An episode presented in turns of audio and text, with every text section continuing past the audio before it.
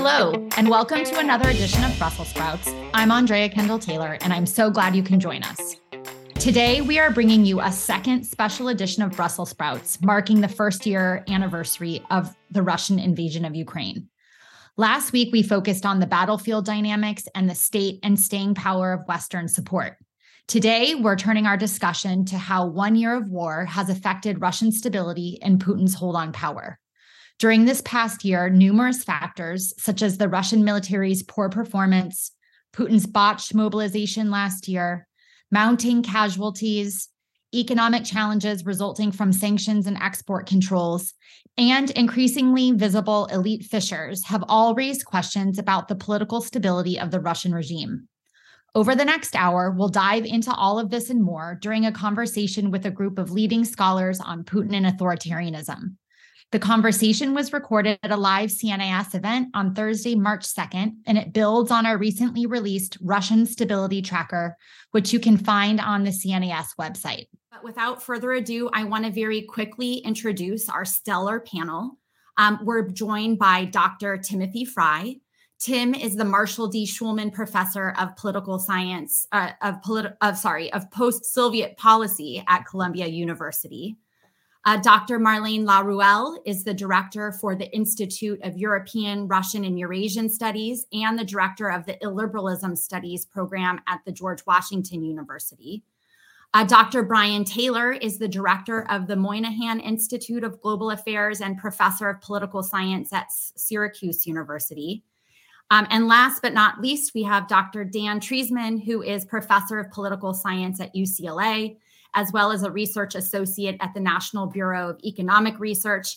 And I should say he was on my dissertation committee a thousand years ago, um, and perhaps in part responsible for my interest in these issues. So um, if folks in the audience want to ask questions, you can do so uh, at cnas.org slash live uh, by scrolling down to the chat box. Please be do, please uh, identify yourself when you pose your question. Uh, or on Twitter, you can use the hashtag C N A S uh, twenty twenty-three. Okay, so Marlene, I want to start with you. Um, and back in September of uh, back in September, you wrote a New York Times op-ed, a great piece titled "Putin is in Trouble." And so I want to provocatively ask you: is he? Would you revise that assessment, or how are you thinking about Putin, kind of one year after his invasion? Yeah, thank you so much, Andrea. Well, I was not the one choosing the title, so I don't think I, I would have framed that like that. But yeah, no, I think, I mean, he was in trouble in relationship to the miscalculation that was made at the beginning of the war. I think that what we see now, one year after, is that the regime has been able to show a really quite good amount of resilience, right? It has been shaken several times, beginning of the war, mobilization time. And then each time he has been able to find a new equilibrium. Each time, of course, this equilibrium is shifting it toward a more radical uh, ideological framework. We see the tensions between elites that you have been mentioning and that maybe we can uh, uh, question. But I think the resilience is a pretty impressive one that tells us that the regime seems to be pretty stable in moving, right? It's stable by being adaptable and flexible. We have a really strong kind of defensive consolidation movement among the Russian society that is also allowing the regime to stay in power and continue the war as it is doing. The sanctions have been pretty well managed by uh, the Russian technocratic uh, uh, uh, element. And then the way Russia is reorienting itself toward the global south as also showing, I think, sign of resilience. So I would say that, no, the regime seems in a pretty kind of stable situation, at least on the short term.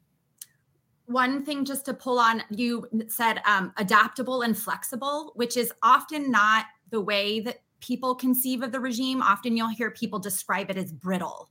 Um, and I just wonder, like, if you, as you're thinking about its ability to be adaptable, flexible, uh, resilient, what do you think are some of the key factors that have, en- have enabled Putin um, to manage the challenges since the invasion?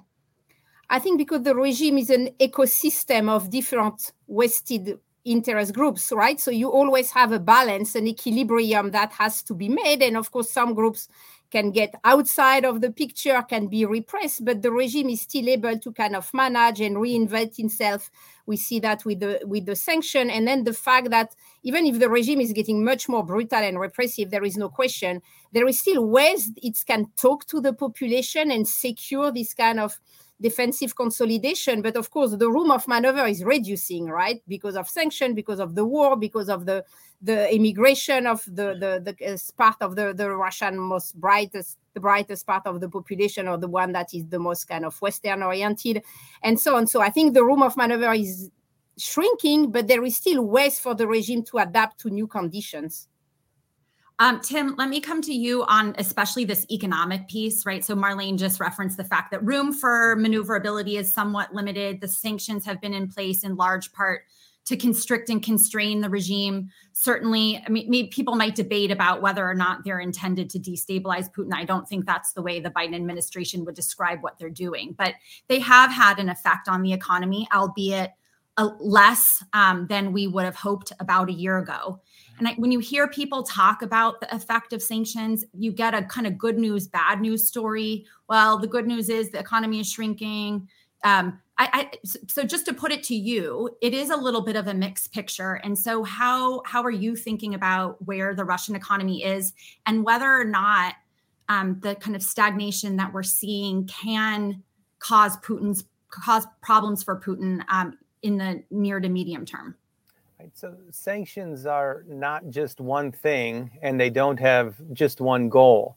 So we need to unpack them, I think, in our discussion. And I think a lot, a lot of the popular discussion, they tend to get conflated, and that makes it difficult for us to really have a, a good conversation about it. So one thing this, that the sanctions have done is signal to the world and to the Kremlin uh, Western unity, and not just Western unity, but also um Uh, the alliance with uh, um, and the participation of countries like South Korea, Japan, and Taiwan. Um, th- that's been really important. Um, I think the sanctions have helped to degrade Russia's uh, military efforts, which I think has been a key part of the sanctions regime by the, the Biden administration. And indeed, I think the sanctions on logistics and trade have been the most successful in, uh, you know, just making it harder for Russia to get access to things like uh, semiconductors. semiconductors, chips, uh, avionics, uh, uh, and other kinds of high techs. Other sanctions haven't worked so haven't worked as we might have hoped. You know, the sanctions on the oligarchs. Uh, I'm sure they're not happy about them, but they're not really in a position to uh, uh, take that um, uh, uh, opposition and express it uh, uh, politically. Um, and the financial sanctions, I think, are having uh, an impact and making it. Um, Uh, you know, difficult for Russia to continue to finance the war, um, but that's going to take time. And one point I would make is the next round of sanctions, particularly on the energy sector, are I think the effects are going to look very different from what we saw uh, over the last year, where uh, Europe was reluctant to really sanction uh, o- uh, uh, gas and the oil sector and was willing to spend a lot of money in order to buy popular support at home. Now that they've found alternative routes, particularly for, for, for Russian gas, to get gas from the United States, Norway, uh, and Algeria, now Europe is in a much better position and the sanctions might have uh, more bite. So you might say, well, Russia can always just sell to China, uh, but they're selling at a, at a bigger discount. And also, Russia can't use the energy club over China the same way they can, they could over Eastern, uh, over Europe. Um, you know, they could divide and conquer Europe in a way that they really can't uh, when they uh, have, have relations with China. Dan, I'll say, kind of say, same theme to you, though. I mean, so obviously it's a personalist dictatorship. It relies quite a lot on patronage and keep to keep the elites in line. And so as the economy stagnates, uh, last year, what, about two point two percent contraction of G D P, um, has that put strain on the elite? I mean, how, and both the elite and the public. So right at the same time, it's very hard to tell, I think, exactly what's happening with the economy.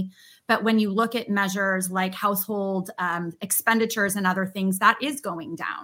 And so presumably Russians are feeling an impact, uh, on, you know, on their tables and their pocketbooks. And so those two factors, how is the economy shaping elite satisfaction and buy-in to the regime and also kind of public public support for Putin and his regime? Well, uh, first of all, the elite, obviously, they're very unhappy. Uh, the oligarchs are, are uh, losing a lot of their playgrounds uh, around the world. Their yachts are frozen, this sort of thing. But they really don't have any option. Uh, they're frozen out of the West. So it's not, and that's the whole point of the sanctions. So it's not that they have anywhere else to go. Uh, and uh, they know that uh, their assets within Russia are vulnerable uh, if they stick their head out and say anything. Uh, plus their personal security could be vulnerable. So I think discontent among the uh, business elite is not is not going to have any immediate uh, visible effect. Discontent among the general public uh, is more complicated. So uh, we're in the, we're still after a year in the early stages, sadly, of this war, I would say. And so far, uh, the public has rallied behind, uh, I would say not, not so much in support of the war, but rallied behind their country, which is in a war. Uh, so when the opinion polls ask Russians, do you support the war? I think what they really, the question they really answer is, do you support your side in this war? And so we get very high figures. Um, for instance, interpreting the polls, you know, seventy-one percent say they support the war, but only forty percent say they would like the war to continue. About fifty percent uh, say they'd like to see peace negotiations. So I think uh, there's a rallying still. Uh, people are conscious that uh, they're able to spend less. Retail trade has gone down by about nine percent. The, the effect on living standards is less, I think, than many anticipated at the beginning of the sanctions, uh, but it's still significant. Uh, over the long term, it'll mean a an increasing decline in quality of goods available, goods and services available to, to Russians uh, in a kind of depressing uh, environment. But Uh, that'll take time. As, as Tim said, a lot of these san- effects of the sanctions are going to take time uh, to really uh, have an effect. Uh, so we're not really seeing that yet. Now, in the next year, if uh, we start to see more layoffs and uh, firm closures, and some are, are definitely happening already, uh, then I think that could lead to uh, pockets of discontent around the country. Uh, based not on opposition to the war, but on uh, economic grievances and uh, frustrations. And I think those uh, will require careful management by the Kremlin. And I'm not sure that it'll be able to do that while dealing with all the other crises that it, that, that uh, the Kremlin faces, uh, from the battlefield uh, to the international arena uh, to the home front. Uh, so I think uh, I, I certainly would not rule out that the economic consequences of the sanctions, uh, of the export controls, will have uh, a bigger impact in the coming year than they did even in the first year. Yeah. Um, Brian, I mean, obviously, one of the key pillars of Putin's response to any domestic challenges has been has been repression.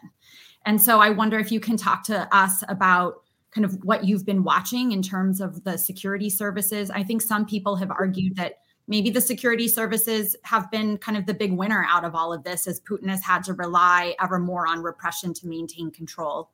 Um, is that the case? Um, how would you, you know, how would you, how do you um, describe the the role of repression in the security services in Putin's ability to manage some of these mounting challenges that he will face? So far over the last year, they really haven't had any trouble dealing with uh, organized mass resistance. And part of the reason for that, of course, is many of the organizers are either in jail or outside the country. So the protests we've seen, a lot of them have been more, more localized, more spontaneous initiatives, but nothing that would threaten the regime as a whole. When when you talk about the services, the secret services in Russia, it's important to bear in mind there are multiple ones, sometimes with overlapping jurisdictions. So there's the Federal Security Service, which is the biggest and most responsible for internal uh, security. And the head of that, uh, Alexander Bortnikov, has known Putin since the nineteen seventies. They share a past in Leningrad and in the K G B.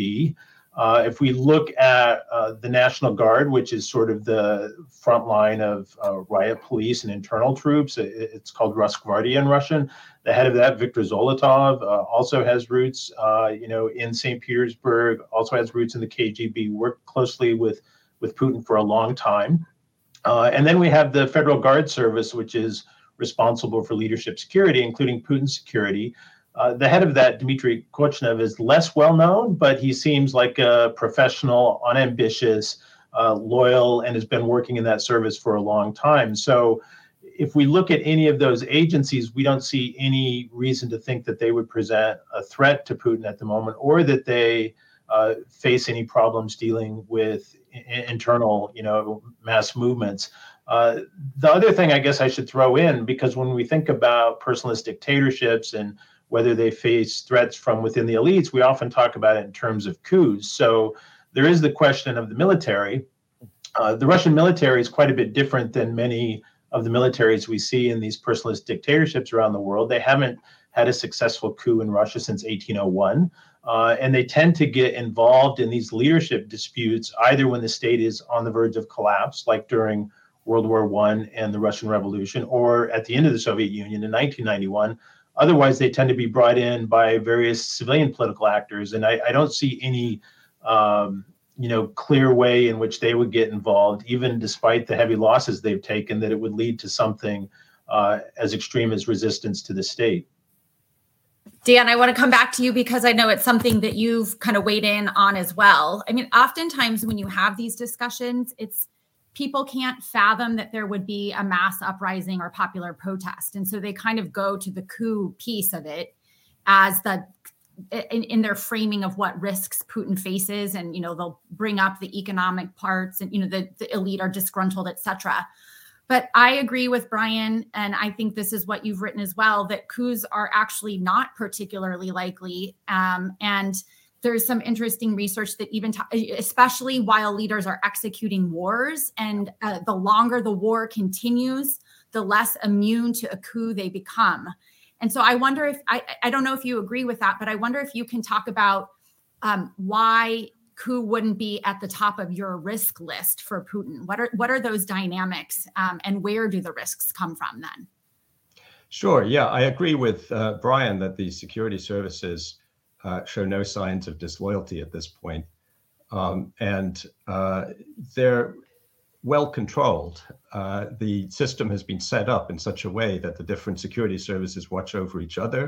There's a very large military counterintelligence department uh, of the F S B, which is watching uh, what's happening throughout the army. Uh, there are rivalries among the different security services and their leaders. Uh, they uh, uh, some of them hate each other, and they definitely feel competitive. They're all reporting directly uh, to Putin. So uh, it's would be very difficult for some sort of conspiracy to arise. Uh, it's hard for them to communicate with each other, the leaders of these services. And any single service or, or subset uh, would face the chance that they would be uh, confronted by another armed force.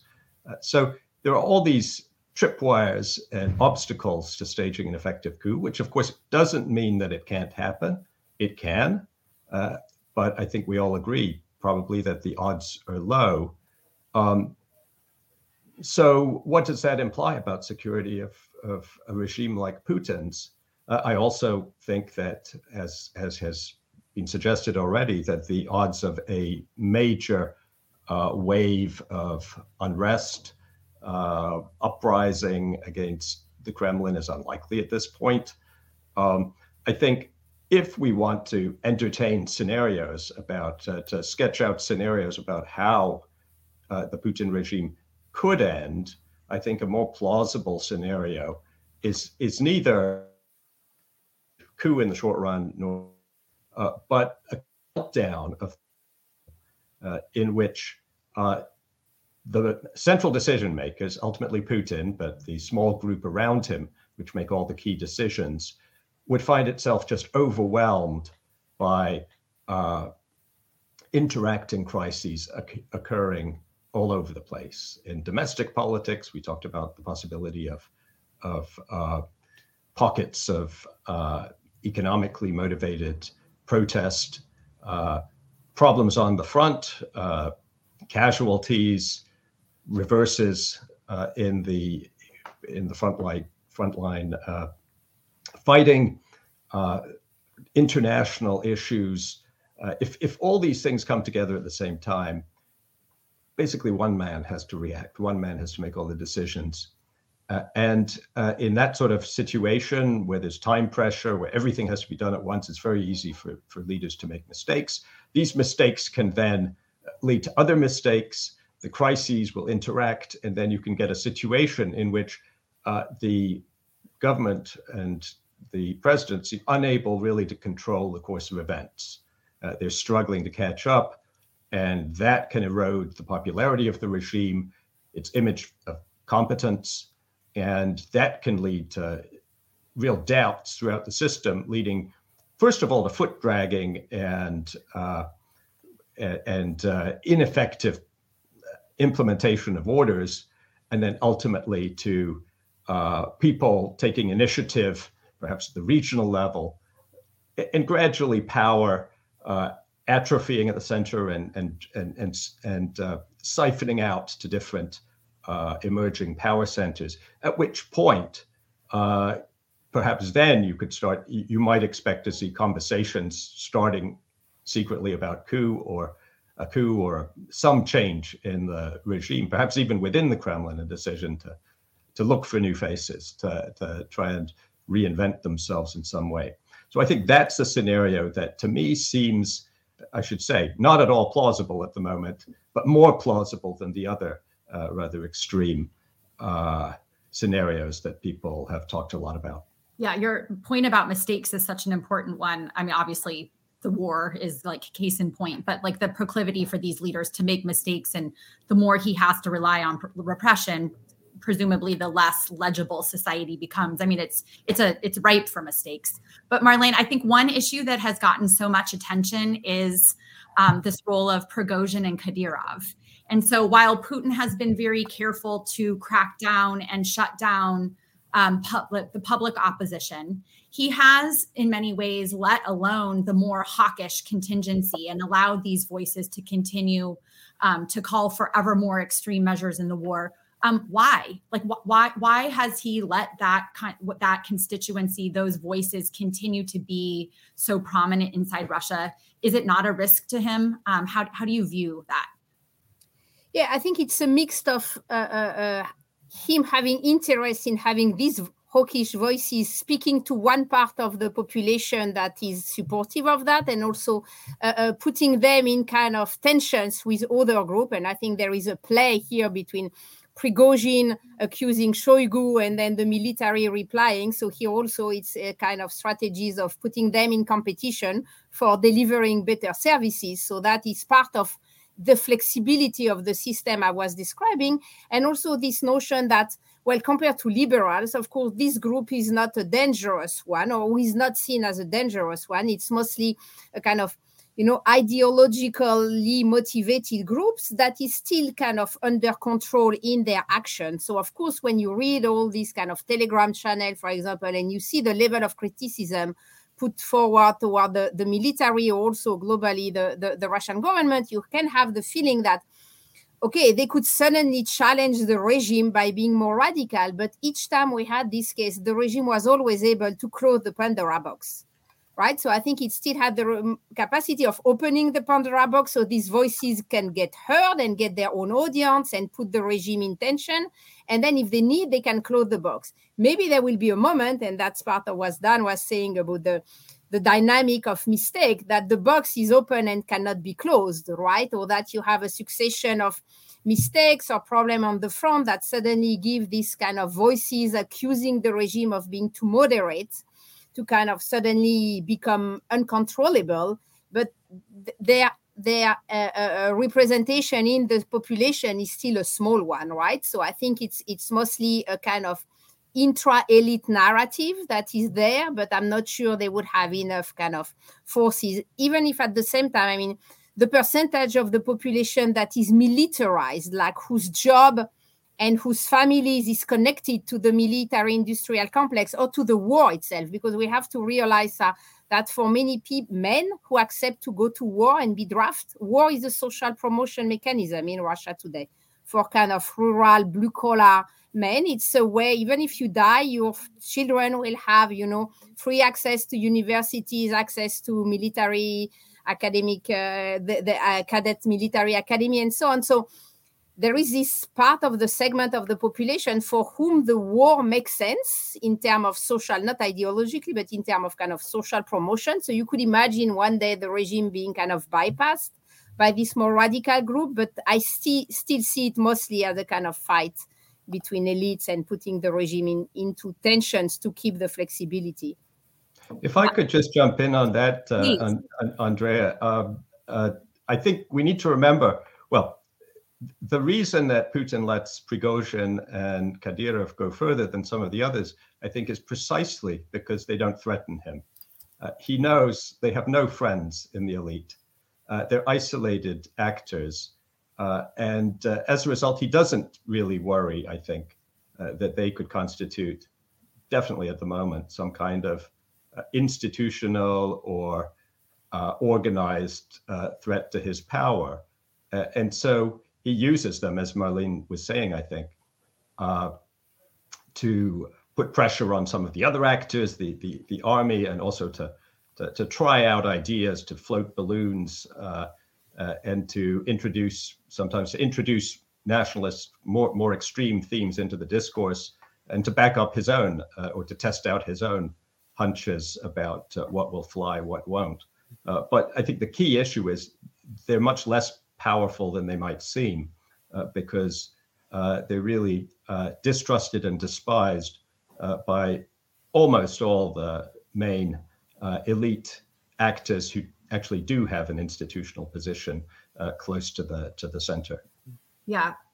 So, I mean, we've talked a little bit about, I mean, the, there's a lot of new, not, maybe not new, but mounting converging challenges that Putin now has to face. We've talked about the economy. We're talking about the elite. Um, Tim, I want to ask you about casualties, because that's one factor that Um, certainly in advance of Putin's invasion, people would point to to say, well, Putin would never do that. He's quite sensitive to casualties. Um, and, and so, you know, that would be something that he might view as destabilizing.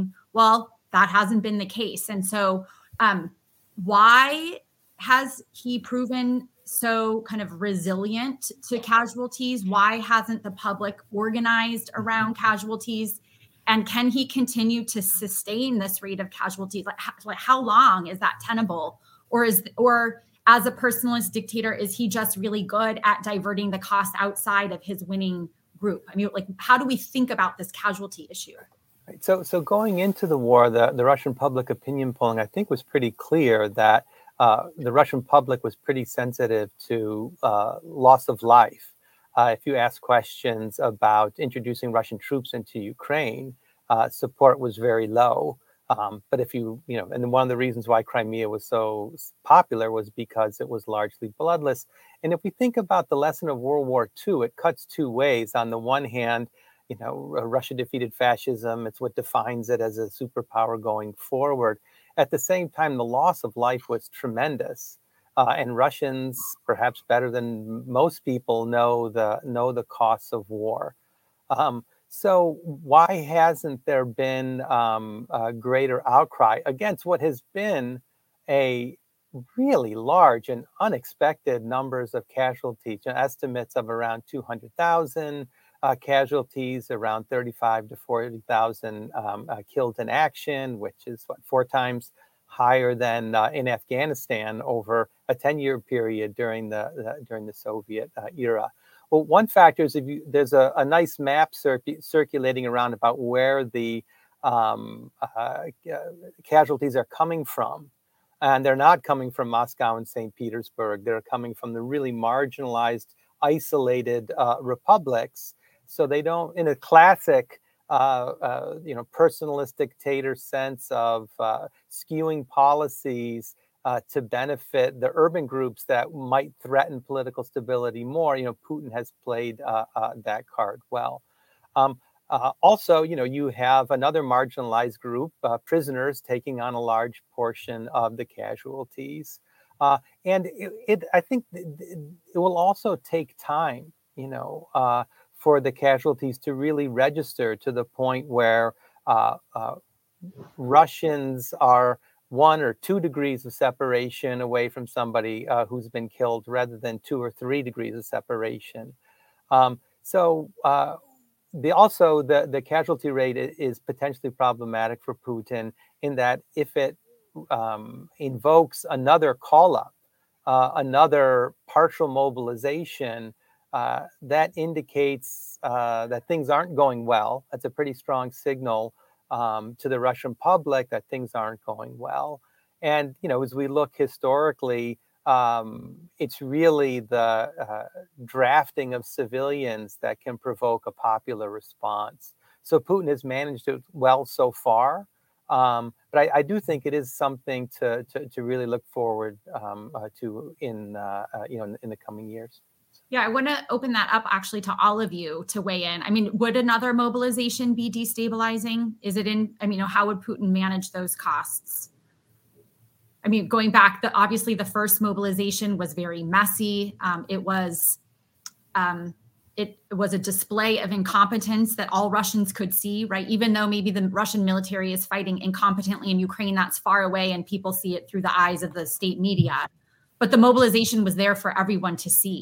Um, and so I'm, presumably they, they've probably fixed some of their mistakes, but would another mobilization be that kind of very um, focal um, evidence that of incompetence and that things aren't going well? Marlene, go ahead. Yeah, I think it will depend who is targeted, right? As long as it's a kind of provincial Russia that is targeting, and it will probably be slightly better organized than the first one, I think we will see the same thing as we saw in the first one, first one, a wave of people leaving, and then the system stabilizing and the mood, the public opinion stabilizing a few months, a few weeks after. If they are in need of so many men that they begin to have to target kind of big cities, urban population, you know, students, then I think that's more risky, right? So I think they, they will try to be careful on that. I would add a couple of things in here. I, I think further mobilization in some way is inevitable, given the way the Russian military is fighting. They are taking the heavy losses that Tim referred to. They were forced last summer to send Prigozhin around to prisons to recruit cannon fodder, right? Uh, and they only went forward with the, the so-called partial mobilization in the fall after the collapse of the front in Kharkiv and the problems they ran into in Kherson. Uh, and Putin at that point doubled down on the war with the, this, you know, the quote-unquote annexation of the four other regions inside Ukraine. Um, But the troops that they mobilized over the summer, a lot of those are in the fall, a lot of those have been lost already as well. And they have real shortages in junior officers, mid-level mid-level officers, uh, special forces, which means they're likely to continue to fight the way they've been fighting, which are very heavy casualty ways of fighting. So the mobilization is continuing, I think, and will continue. The question is, will they be able to get by with sort of slow scale drawn out mobilization, or will they need to announce uh, another large wave? And then I think the consequences are a bit unpredictable. I mean, I think Marlene is right that we're likely to see more people leaving again as, as they uh, try to flee the country. And we may see uh, some protests, which we saw last fall too. The question is, do those spark anything, or do they die out after, you know, a short period of time? You raised the important point of all the Russians who have left. We didn't talk about that as also sapping some of the public's capacity to challenge the regime. Presumably many of those were amongst the most inclined to challenge Putin. And the fact that they've left in such great numbers is another pressure release valve on the regime. But Dan, I want to, we have an audience question from Robert. And so we're starting to talk about things that could be destabilizing. So could a mobilization be destabilizing? Um, Robert's asking about kind of military defeats or setbacks and whether or not that is destabilizing to Putin.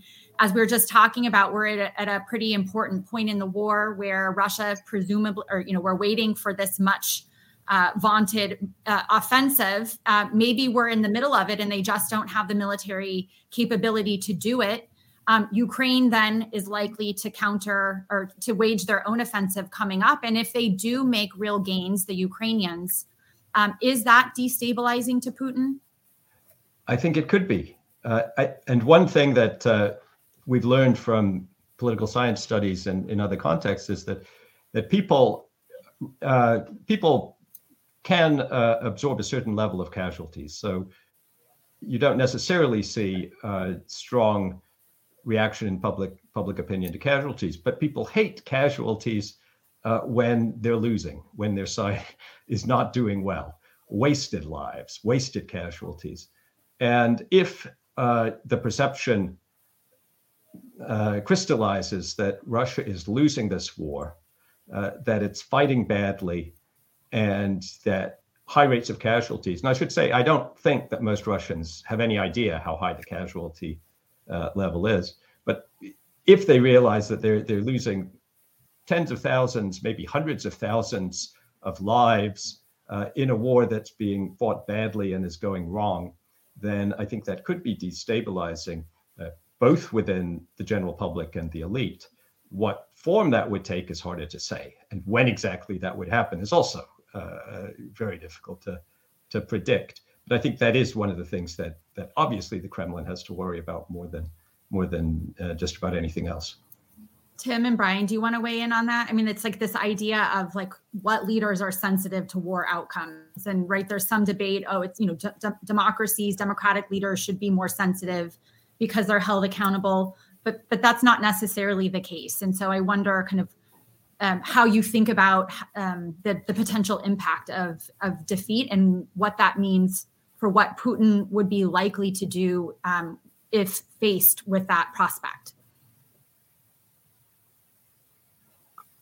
Well, I'll jump in. Uh, so, you know, Hein Goemans has the, the, this argument that, uh, you know, defeat in war is one of the factors that go into the likelihood of a leader being removed. And that's clearly, um, uh, you know, front and center of the, for the Kremlin. If you look at the, you know, budgetary spending, you know, it's greatly shifting towards the military, away from any kinds of, uh, you know, social goods provision.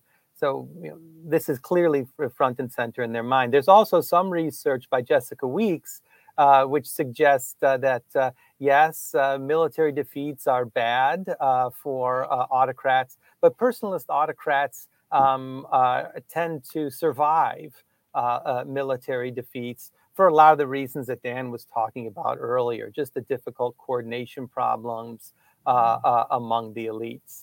Um, now, uh, I rely on this literature a lot for how I think about Russia, um, but we also might want to think about ways in which, uh, you know, Russia might be different from a lot of the cases that we're drawing on. You know, the importance of uh, being seen as a great power, um, as a way for Putin to legitimize his rule. You know, military defeat for Putin could be especially Uh, damaging for that reason, if uh, you know Russia is seen as a, a second-rate power because it uh, uh, performs badly, um, performs badly in Ukraine. Um, another factor is, you know, Putin has not been as ruthless towards the elite as uh, some of the other uh, elites, uh, other personalist dictators. You know, uh, Saddam Hussein reportedly had members of his inner circle uh, execute other members of the inner circle in order to purge opposition and to cement uh, the loyalty uh, to him. You know, we, we for all of uh, uh, you know Putin's maneuvering, we haven't seen that level of, uh, of uh, cruelty. Uh, so, in, in this case, Putin may be less feared uh, uh, among the elite than uh, uh, than some others.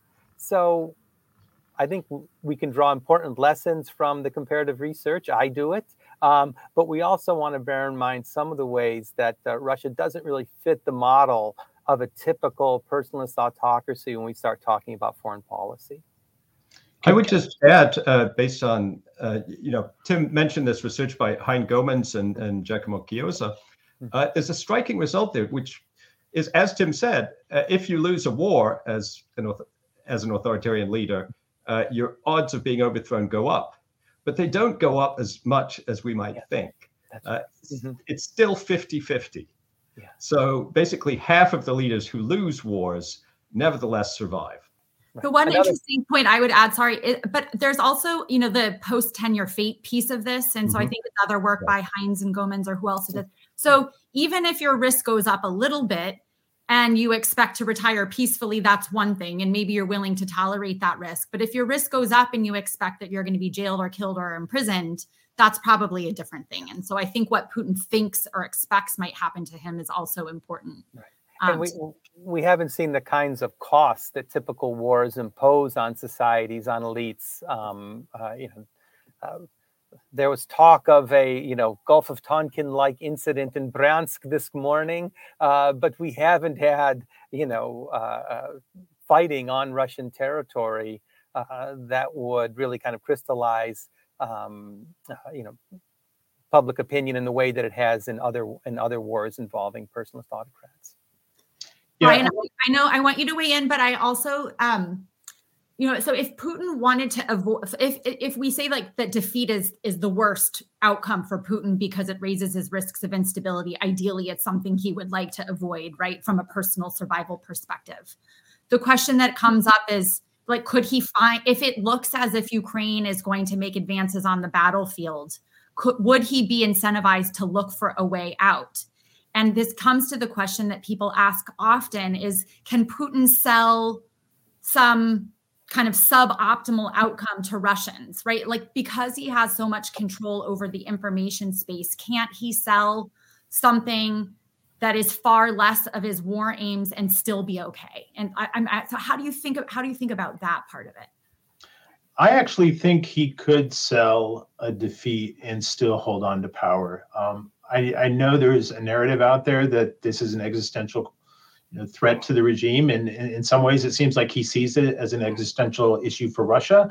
But I think he could, and Robert's question pointed to this, sell any defeat that they uh, have to endure, if, if that you know comes true, as Russia was fighting against the combined might of the West.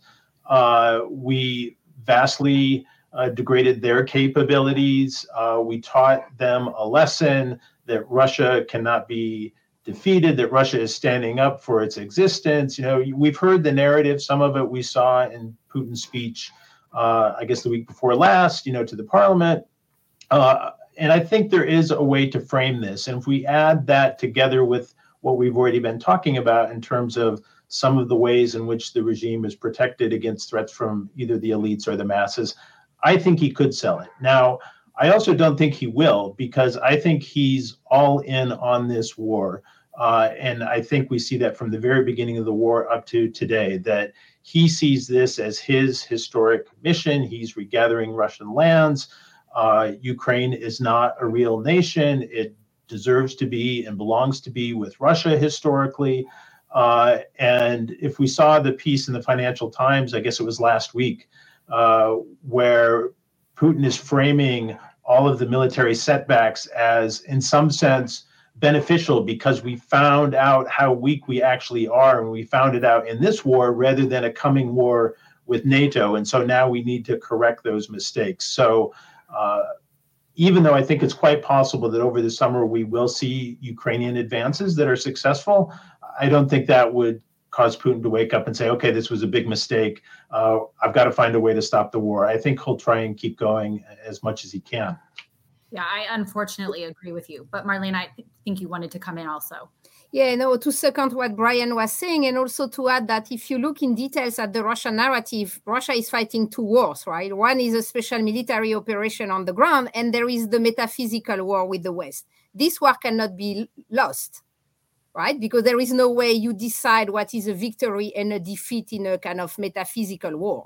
And I think when you look at the way Russia has been, the Russian media, especially managing the Kherson retreat, it was very much that, that it's part of Russia. We have annexed it. Okay, now maybe the troops are leaving, but still, virtually, this is Russia, and virtually we are fighting.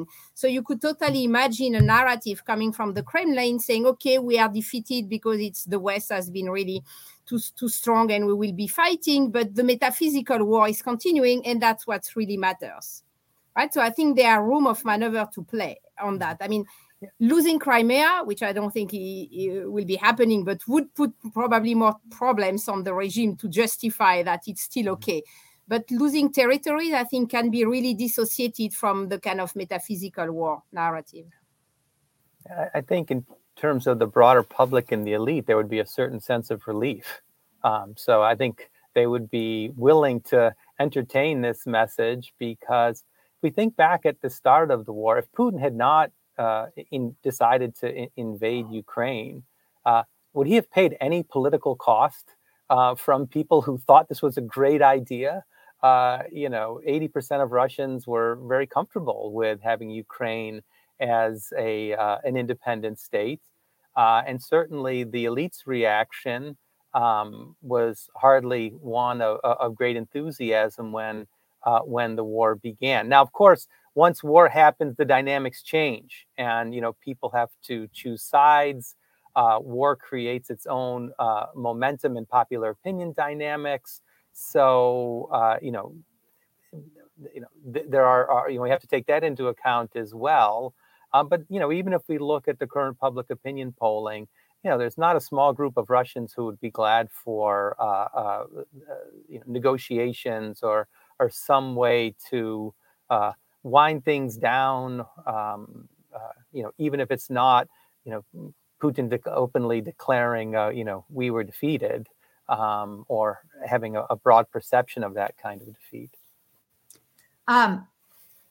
If Putin were moving towards defeat, if Ukraine is looking like it's able to hold Crimea at risk, um, I think we might all agree that would be the scenario in which the use of nuclear weapons becomes more likely. I mean, and but but I so I want to ask you, from Putin's calculus, how important is it for him to avoid defeat, a perception of defeat?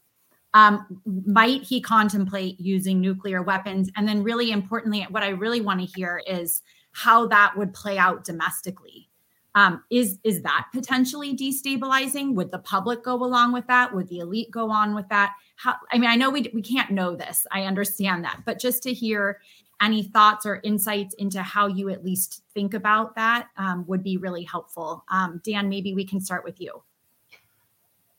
Thanks, Andrea. It's an impossible question. Um, yeah, obviously, it hasn't happened before. We can't draw on previous experience. Um, clearly, people would be shocked.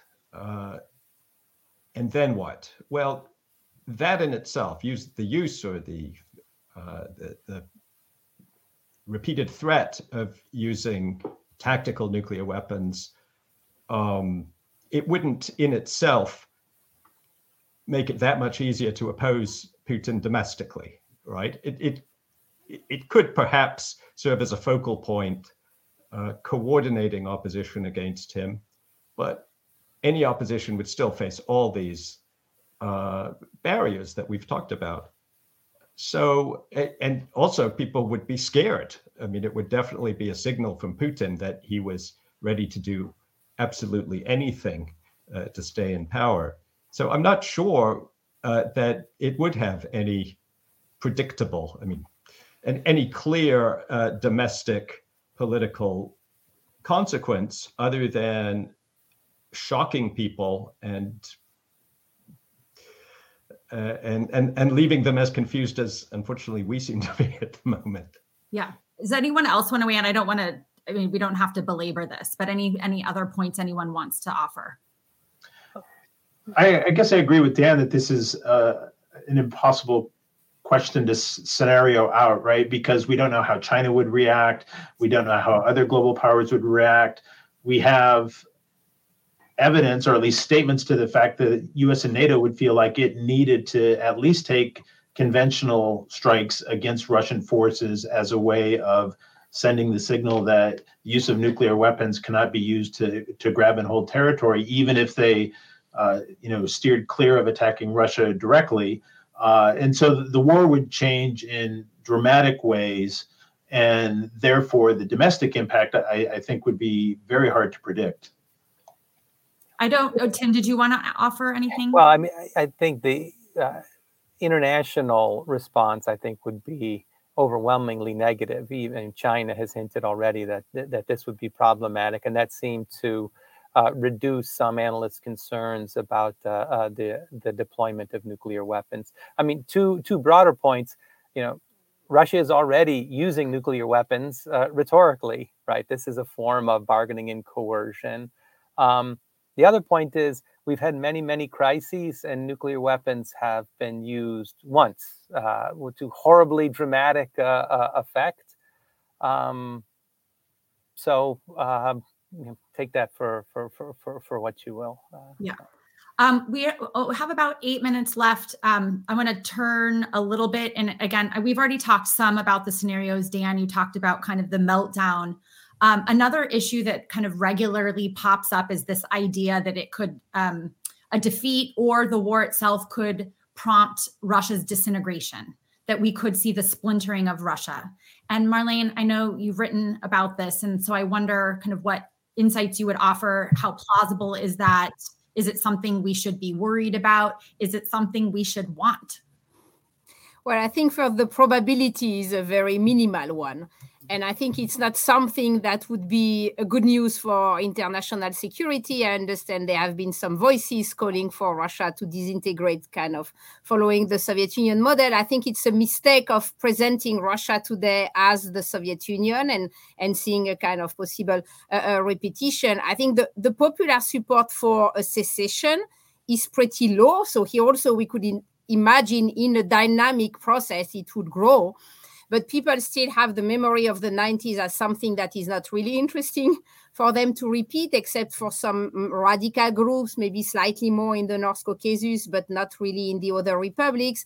We have some, you know, diaspora active in exile, but we have no idea on if they are representing anything really in the uh, uh, ethnic republics or in the, the, the Russian uh, region. It's difficult to imagine how local elites will cooperate. There is also a lot of tensions between these local elites, North Caucasus, but also, I don't know, between Tatar and Bashkir, for example. And then more globally, I think what Brian uh, was saying is that The, the law enforcement system in Russia is so powerful that I don't think we could imagine that Moscow would let it go uh, uh, um, uh, easily, right? And so, and and and I don't think the population itself, both the ethnic Russian and the non-ethnic Russians population, that people have grievances on the ground in the region about the excessive centralization in ethnic republics, about, you know, imposition of Russian languages and different things. These grievances are there. I don't think people want to see them formulated as secessionisms uh, uh, per se. And I think we would have a very strong reaction from the center that would block that. And then also last point is that if we look especially at the Muslim ethnic republic, the way resentment is formulated is no more in terms of ethnic nationalism and therefore potentially a, a kind of ethnic republic. It's formulated through Islamism, for which you don't need a territory, right, to exist. So the question is no more formulated. The resistance is no more formulated in the form of kind of let's have our own ethnic state. Quick follow-up. So the reaction from the center, I agree, would be strong. Is there any risk, though, that the longer the war goes, the more degraded the military is, the more constricted the budget is, that it will at some point lack some of the capacity to respond? I don't think so, because I think the, the capacity you need to respond to that kind of challenges is still in the, you know, in the the, the capacity of even a, a weakened uh, a, a state. And then I think just the local elites, right? The fights between local elites and the different strategies would be much more much difficult to organize. So so I think the, the there will be strong reaction also at the regional level for not trying to move in that direction. But here also, I mean, dynamics can change the, the, the process uh, as we speak. All right. So last strand of questions in our remaining four minutes, post-Putin. So lots of conversations beginning, you know, that it will be wise for policymakers to, you know, at least think through how Putin could go and what comes next. What kind of Russia will he leave? Um, Brian, you've written a lot on the code of Putinism. Putinism, will it live beyond Putin? What would, what are your expectations, or how do you think about um, what comes after Putin leaves? Yeah, I mean, obviously a lot would depend on the timing in the scenario. I wrote a piece in Foreign Affairs a little less than a year ago called uh, The Crisis After Putin. And basically it picks up on the work that you've done with Erica France and others that suggests that post-personalist dictatorship uh, is a period when you could see some instability, maybe not right away, uh, maybe not even in the first year, but five years out, about half of personalist dictatorships where the dictator dies in office, there's been some type of change in the regime. So uh, the political system is very hyper-presidential. And so depending on the scenario, whether Putin lines up a successor or whether something happens, you know, suddenly whoever is positioned, whether it's the prime minister uh, constitutionally to, to take the reins of power would have the inside track.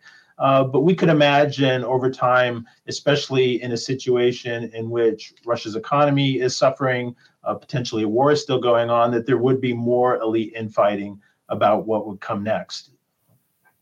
Tim, you too have written on this. Do you want to weigh in? Sure. Uh, yeah, I mean, personalist autocrats tend to be replaced by other personalist autocrats, um, but that doesn't mean that their policy preferences need to be the same. Indeed, there are good reasons to think that uh, a, a, a personalist autocrat should try to uh, uh, weaken the political base of their predecessor and take policy in a different direction. Um, Putin's u- policy towards Ukraine, I don't think has, uh, shall we say, unanimous support among the elite. So that might be uh, one area of uh, of possible change. You know, and then I've always made this point, you know, looking down the road, you know, Russia's a middle income country.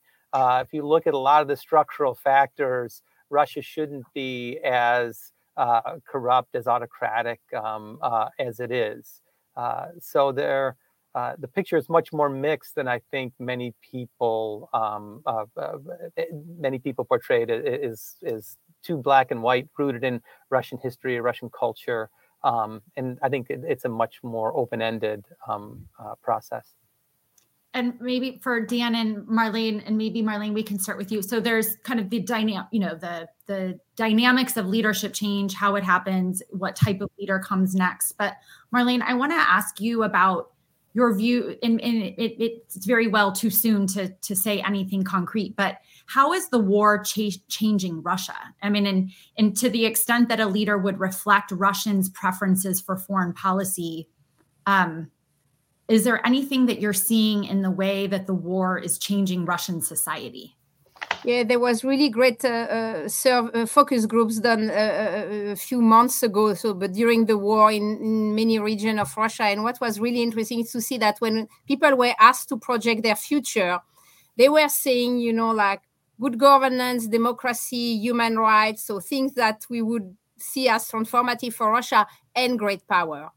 And so I think that's one of the challenges, that to re-envision or imagine or have a leader able to still have the kind of great power aspect of Russia that is very deeply uh, ingrained, but in a transformative way, and finding a way to be a great power, or at least in the narrative, but having a kind of peaceful living together with, with the neighbors. But the fact that some part of the population really also asks for transformation shouldn't be uh, uh, forgotten, because I think they are part of the population that ask for reform, but they will side with their country and their regimes for the great power aspect. And last question to you, Dan. I mean, kind of given that, what do you anticipate kind of as U S-Russia relations, even even post-Putin? I mean, can it, or how, how do you, I mean, there's just so many different ways it could go. How do you even begin to think about that?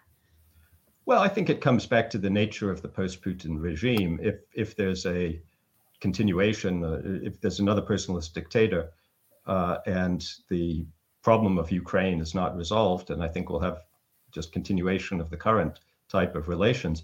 If there's a regime change to a more open, more democratic system, then I think the West, uh, I hope the West will uh, do a great deal to uh, try and consolidate that regime and make sure it lasts. I would say I agree very much with what Tim and, and Marlene uh, just said uh, about uh, what's likely to happen Uh, after Putin. Uh, Tim mentioned personalist dictators are often uh, followed by another personalist dictator. But I think most personalist dictators tend to be in relatively less economically developed countries. Uh, so there aren't that many personalist dictators uh, who have fallen from power in a pretty modern uh, economy and society that Russia, like what Russia still is. Um, and I very much agree that there's this gap between society, the economy, uh, which are modernized uh, in, in many ways, uh, uh, and the political regime, which is really quite archaic at the moment. And that gap tends to close when you have a real opening in, in the political order. Uh, we've seen that in other countries. Um, I very much agree with, uh, with Marlene's point that the challenge will be to somehow combine this desire to be a great power with the desire to be a modern society with human rights, with uh, with democratic politics, and so on.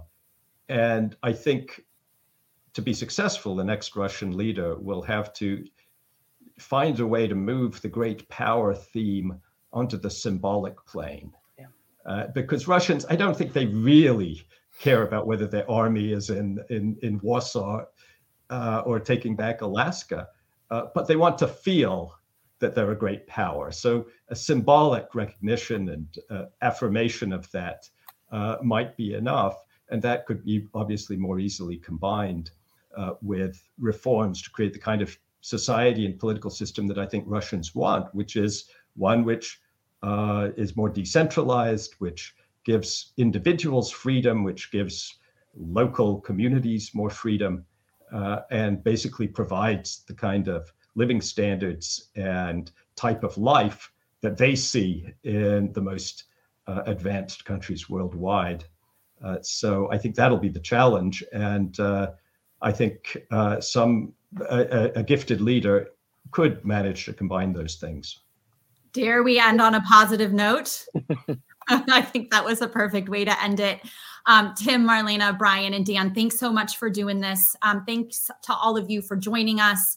Um, if you're interested in hearing more about this, um, please check out the stability tracker to which um, all of our panelists contributed, uh, as well as several others. Thank you for listening to another episode of Brussels Sprouts, brought to you by the Transatlantic Security Team at the Center for a New American Security. You can find all of our previous episodes wherever you get your podcasts. And please remember to rate and review Brussels Sprouts so that new listeners are able to find the show.